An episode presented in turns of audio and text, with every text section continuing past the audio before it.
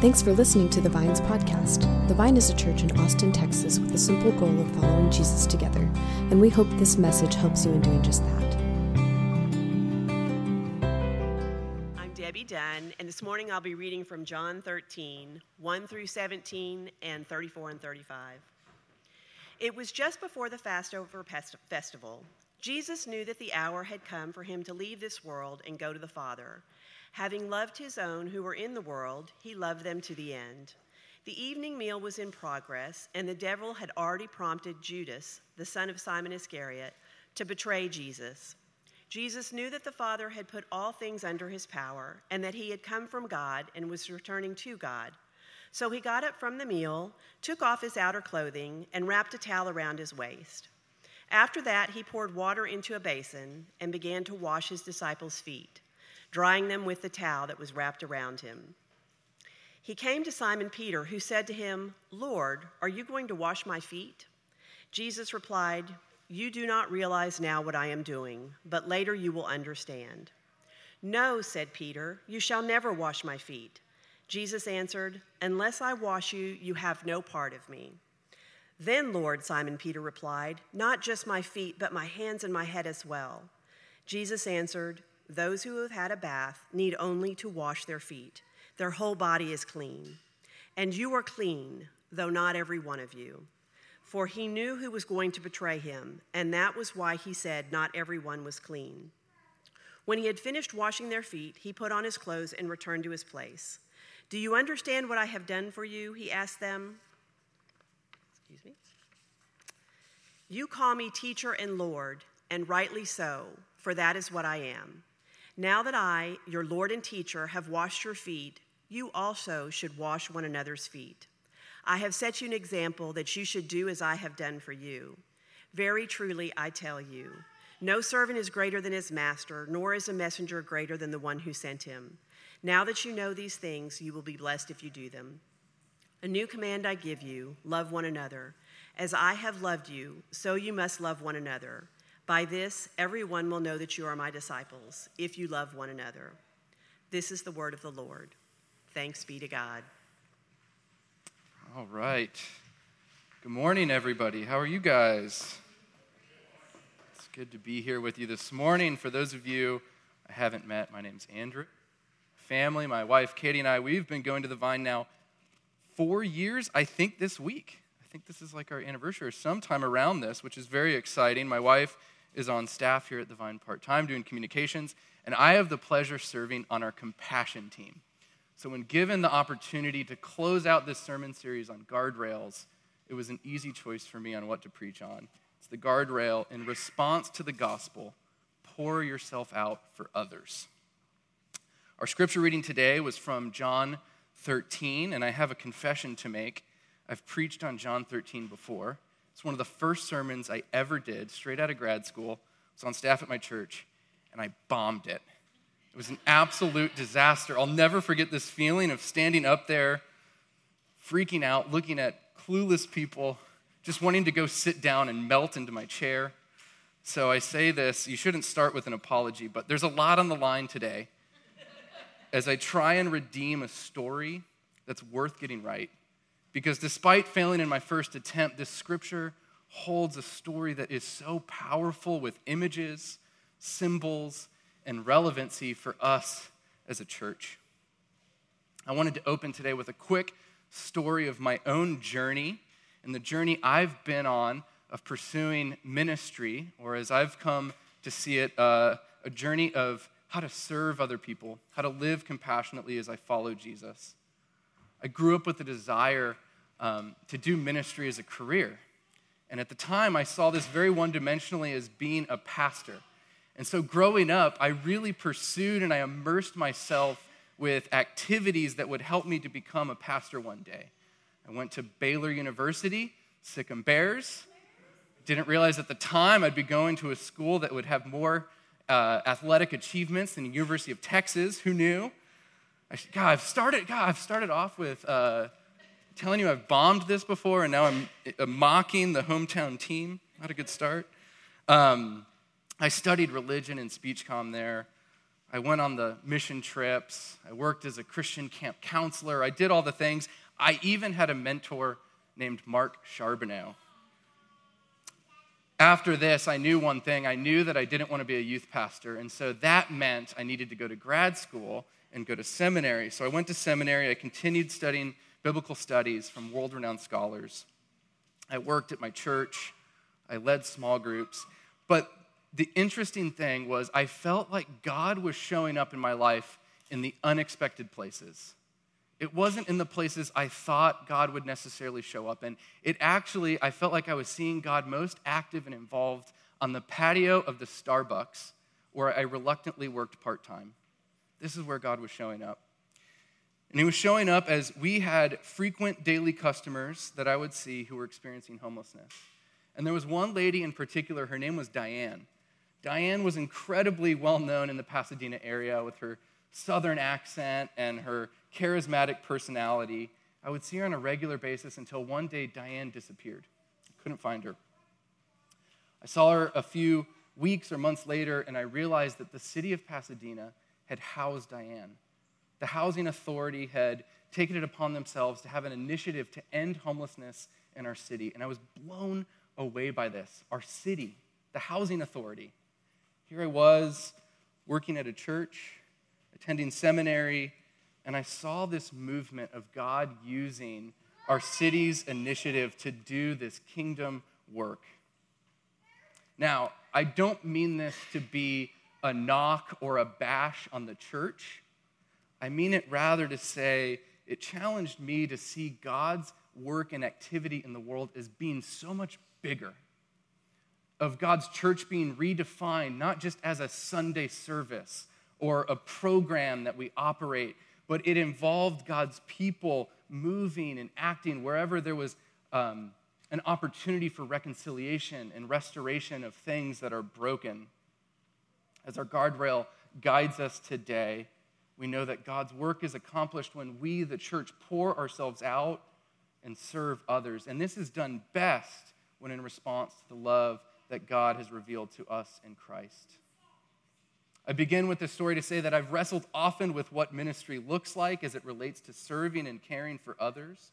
And I believe John 13, our text today, gives us a deep and brilliant story that captures the complexities of first, what the gospel is, and second, what its impact is on us, the church. Before getting into John 13, I love John's gospel. And John starts, John 13 starts with this idea that Jesus' hour had come. And this is a phrase that's it's familiar to John. John starts and it describes Jesus' ministry as this series of signs that Jesus performs. And the first one, he turns water into wine at a wedding. And right away, people start getting excited. He says, Hold on, my time, my hour has not yet come. Later on, as he continues doing signs, he tells people, he gives them a warning. He says, It's coming, my hour, it's coming, my, my hour. This culminates and he resurrects a friend, Lazarus, in chapter 11. It's building momentum. And in, in chapter 12, he tells his followers, he says, The hour is almost here, and I'm about to return to the Father, which means I'm going to die and I'm going to depart from this world. Then we get to chapter 13, our text today, and in the first sentence, we're told, Jesus' hour has come as readers, as students of this, this is where we get the popcorn. This is where we are told, hey, let's pause. Whatever's about to happen here, this is big. This is climactic. Jesus' hour has come. Here we go. Everything is led up to this moment. So, what's about to happen? He's at a dinner scene. He's sitting with his followers. It's the Holy Week of Passover. They're in the holy city of Jerusalem. They're sitting around. Jesus gets up from the middle of the meal he takes off his outer garments. Kind of weird. He wraps himself in a towel. He goes down and bends over and he goes to his disciples' feet and he starts washing their feet. What an interesting story. Um, not only this, but then we have the notoriously outspoken disciple Peter, who says, Whoa, you can't do this, Jesus. You can't wash my feet. You're my master. You're my teacher. And then we get this dialogue where Jesus begins to interpret what he's doing. He begins to imp- interpret that this what I'm doing here, it's a metaphor, it's a symbol of something so much bigger that I came to serve. And my service is going to bring purity, it's going to bring cleansing, it's going to bring reconciliation. Before getting too far, I want to pause on, on two things within this story that, that really stand out to me and I think are just very interesting points that I've learned along my studies. And the, and the first is to draw attention to this idea of Jesus taking off his clothes. certainly stands out, I think, to most of us readers is why does this happen? And I've learned that whenever we see clothing in the scripture, to see it as a sign of inheritance, a sign of inheritance being passed down. We see this um, in Joseph, or um, hold on one second. We see this in Joseph in the Old Testament the youngest of 12 brothers, whose father decides to pass his inheritance to the youngest son, the 12th. And we see this symbolized by giving him a colorful jacket. Likewise, we see later in the scriptures a young David who's going off to war, and in a sign of foreshadowing, the king Saul gives him his armor that he puts on him. David will soon become the next great king of Israel. But here, in this passage, we have Jesus taking off his garments. We know Jesus' inheritance is from his Father. And so in this act, we have this symbol of Jesus stripping himself of his divinity, foreshadowing the cross when he's going to be forsaken by God, and Jesus will embrace the fullness of his humanity. This is, this is the depth of which Jesus goes. This is the path of descent. We would think that the Messiah figure would come in power and that the culmination of his ministry would be this time that he was in all control and all power. But on the contrary, we see Jesus stripping himself, saying, I am vulnerable. I am weak. I'm going to stoop down to the depths. I'm going to go to the feet, the places of brokenness. I am going to experience that. Second thing that I picked up in this recent study of this text I've often heard in this passage that this would have been normal and customary in times. That oftentimes, when you had an event or an important meal and people would journey to your home, you would have a servant that when you entered the home would wash your feet. Now, what's cool is that Jesus embodies this role as a servant, and while that's cool, there's a step more to this here. And that is that Jesus doesn't do this when they enter, Jesus interrupts the meal. It's almost like this is a performance or this is intentional. This act, he wants to showcase something to his disciples. He wants to tell them a message and he wants them to get this point. We can see in these layers that this is not just a story about servant leadership. The critical lesson here is that Jesus wants to reveal to them the culmination and the purpose of his ministry, and that is Jesus is bringing healing. Jesus is bringing purity and cleansing. He's going to go to the place of the cross where he's going to face death itself and he's going to resurrect and he's going to bring life. He's going to overcome this. But that's not it. It's like an infomercial. There's more. Um, not only do we see in this story a culmination of what the gospel is, but we also are told some instructions. After this, Jesus gives a command. He says, Now that I, your Lord and your teacher, have washed your feet, you also should wash one another's feet. I have set you as an example that you should do as I have done for you. Later, in the verse in chapter 30 uh, in verse 34 he says a new command i give to you love one another as i have loved you so you must love one another by this when you love one another the world is going to know that you belong to me by your love for one another this christian mission this is how it spreads. This is how it goes out. John 13 gives us a metaphor for Jesus' ministry, what the gospel is, what he came to accomplish, and it also gives us an instruction for the church and what we're to do in response. So, Vine Church, I want to provide you all with just a few thoughts and encouragements on how I think we can grow in this guardrail to do our part, to pour ourselves out in response to the love that we have in Christ. Some encouragements and thoughts in how we can love one another, how we can love the places of pain and brokenness and hurt in our city, in our community, and also our world. So, first, in order to pour yourself out well for others, our first action, my first encouragement, is that we start by seeking Jesus. As our guardrail reminds us, this pouring out, it's a response. It's a cause and effect, and we're going to be hard pressed to do the effect without the cause first.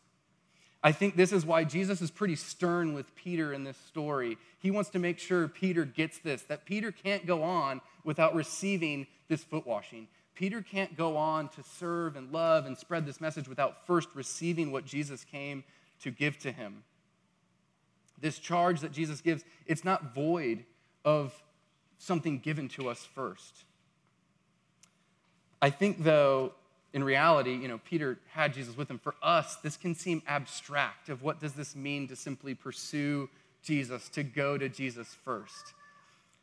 This can be a hard thing for us to know where to begin and where to look. And so there's just a couple things I want to point out to, maybe some starting points that we can look at. And the first one is in your life, in your experiences, where has Jesus brought healing? Where has Jesus entered your life and you've seen moments of grace, of restoration. Perhaps you've experienced a struggle, an addiction. You've overcome a habit. Perhaps you found freedom from these things. Perhaps the starting point is that we go and find where is that happening and how do I encourage and bless somebody else with that thing.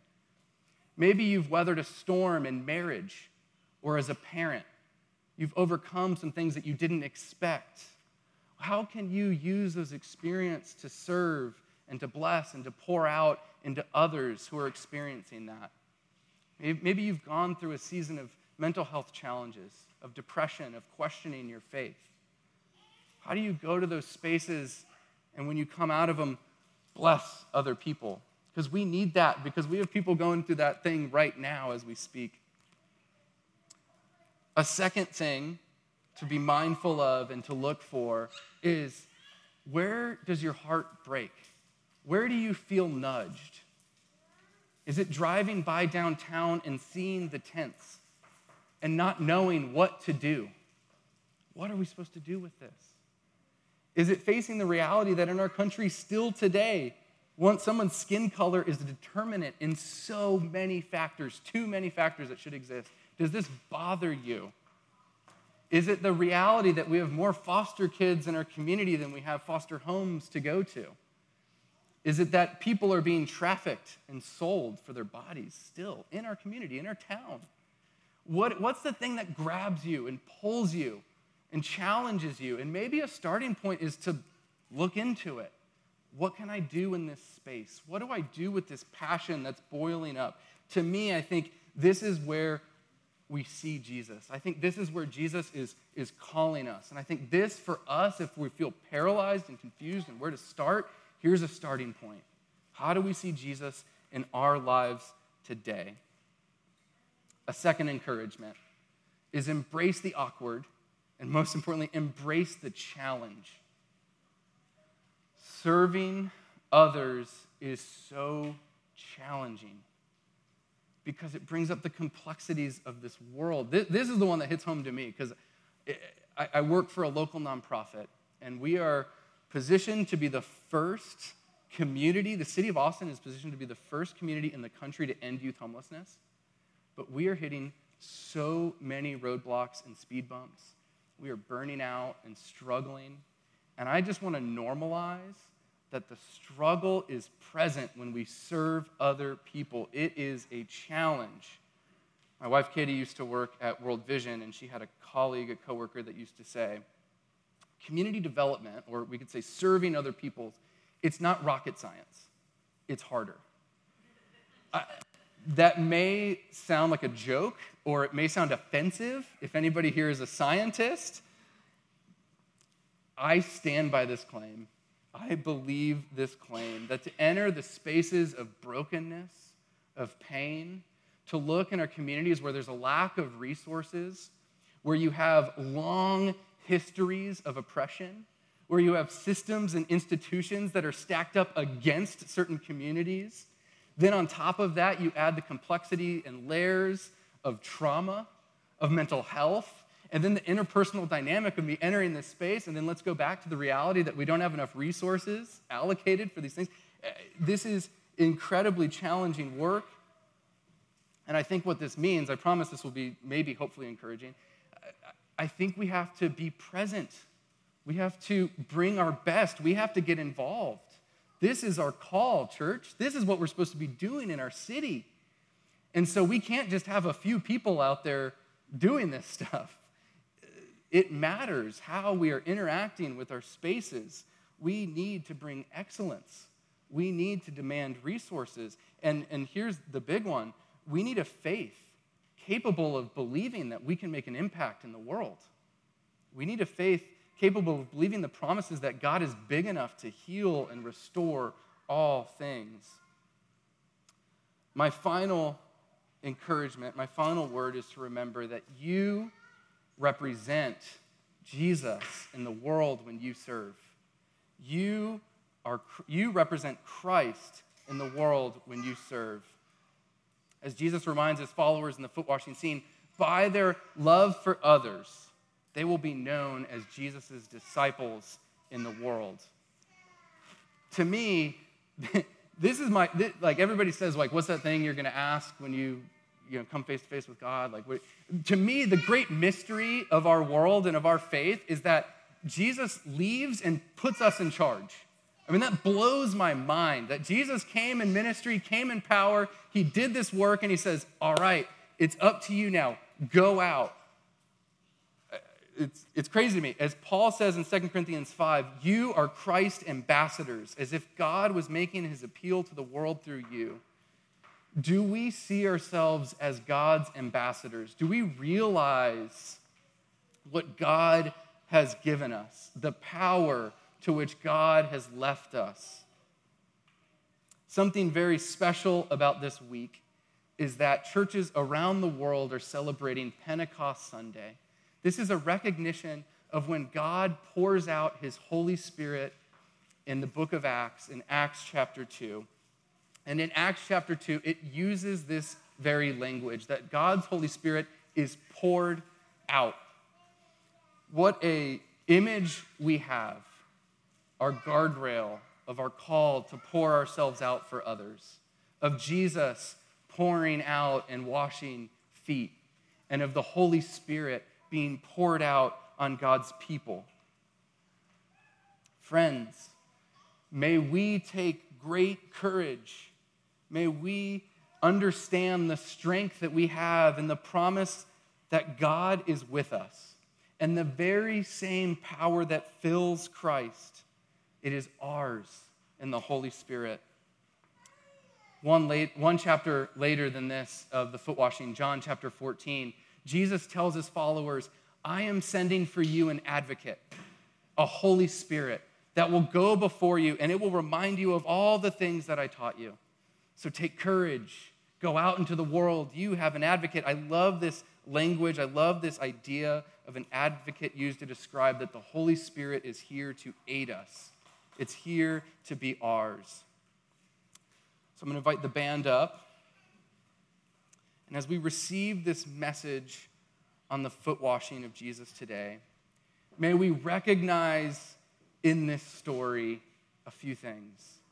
One, the power of what's happening in this scene, the symbols and the message that Jesus is giving, the purpose for his ministry to heal, to restore, to bring cleansing, to bring purity, but also may we see in this story a call, a charge, a commission to go out, to be sent, to represent Jesus to the world. Vine Church, I leave you with these three encouragements as you serve others. Seek Jesus. Pay attention to those things in your life and those things in the world that are sticking with you. Embrace the challenge. Bring your best. And three, take courage.